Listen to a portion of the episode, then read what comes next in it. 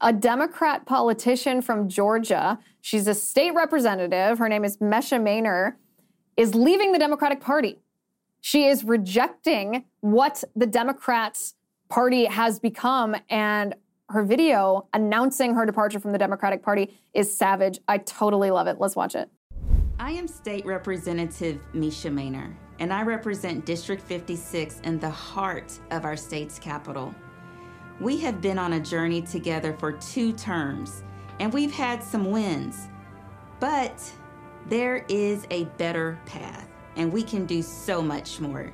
That is why today I am announcing that I am joining the Republican Party.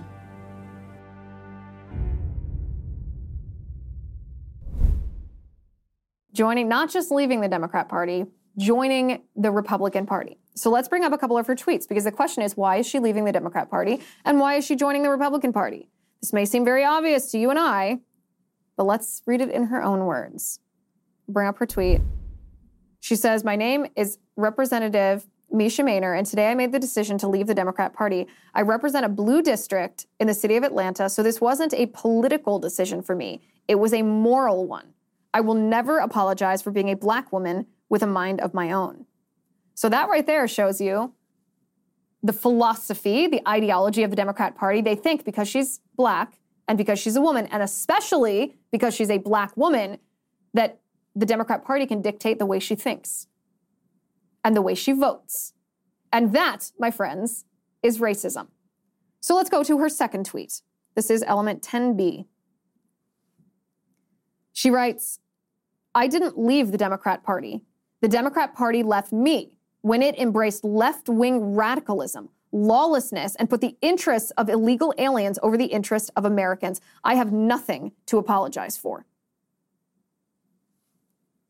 Look at that. Left wing radicalism, lawlessness, and the interests of illegal aliens. The Republicans who are running the show for the whole party, for the whole conservative movement, should take note of this. Because what this state representative is so courageous to espouse is what the majority of Democrat voters believe as well.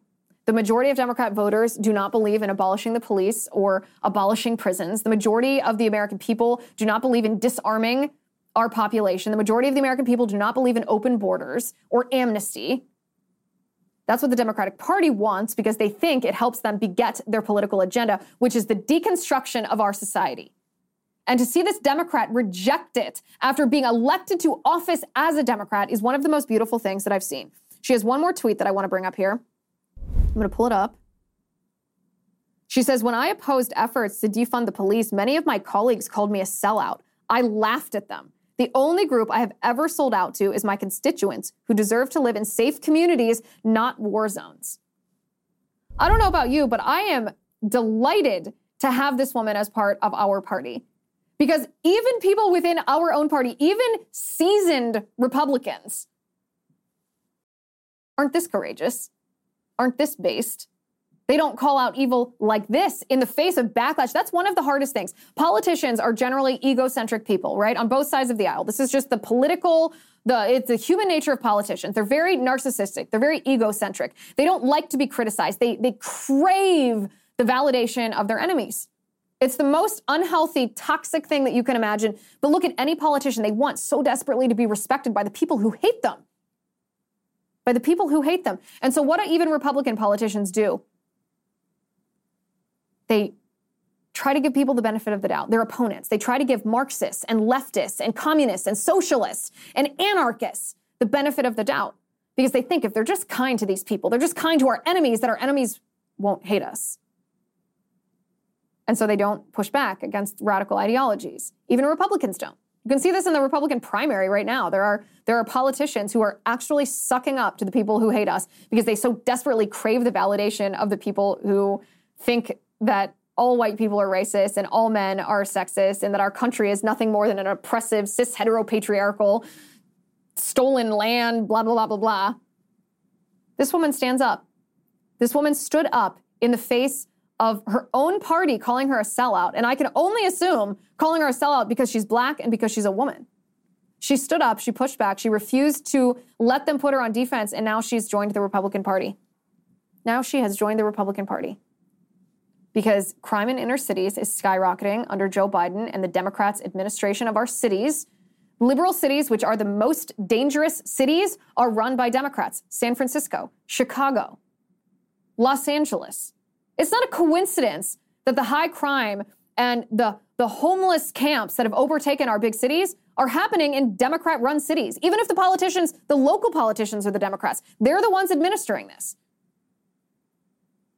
People across our country are very compassionate towards immigrants. We all are descended, most of us at least, are descended of immigrants who came from the, came to this country from other countries. But we also are a nation of laws, and the majority of the American people understand that and appreciate that and acknowledge the necessity of that.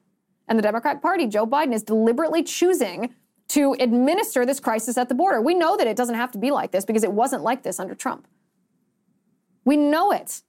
We know that if you abolish, if you defund the police, if you abolish prisons, we know that that, that that ruins society. That's the end of society. That's the end of our nation. Voters know this. The Democratic Party tries to gaslight us. They try to gaslight voters. They try to racially stereotype voters. They try to uh, they try to force gender stereotypes on voters by telling them if they're women they have to be Democrats and if they're men they're evil. But voters know this. This is not only I'm not only delighted to welcome Representative Mesha Mainor into the Republican Party. This is one of the most encouraging stories that I've heard in a long time. We talk about the attacks on our country all the time. We talk about things that we face, challenges and crises and cultural wars. And it's important for us to talk about that stuff because we have to fight back. We are in this battle of good versus evil.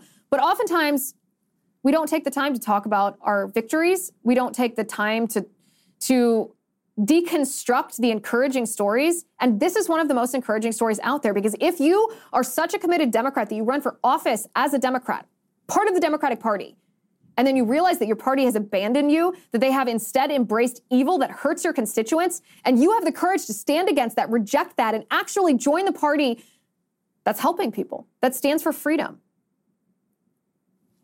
It's cause for celebration. And it's encouraging because this is the view of the majority of the people who actually elect presidents, even if it contradicts everyone in the media and the talking heads and the politicians and the elitists and the globalists that have the loudest voices. The majority of people are in alignment with this Georgia state representative. Welcome to the Republican Party, Representative Mesha Mainor. You are very welcomed.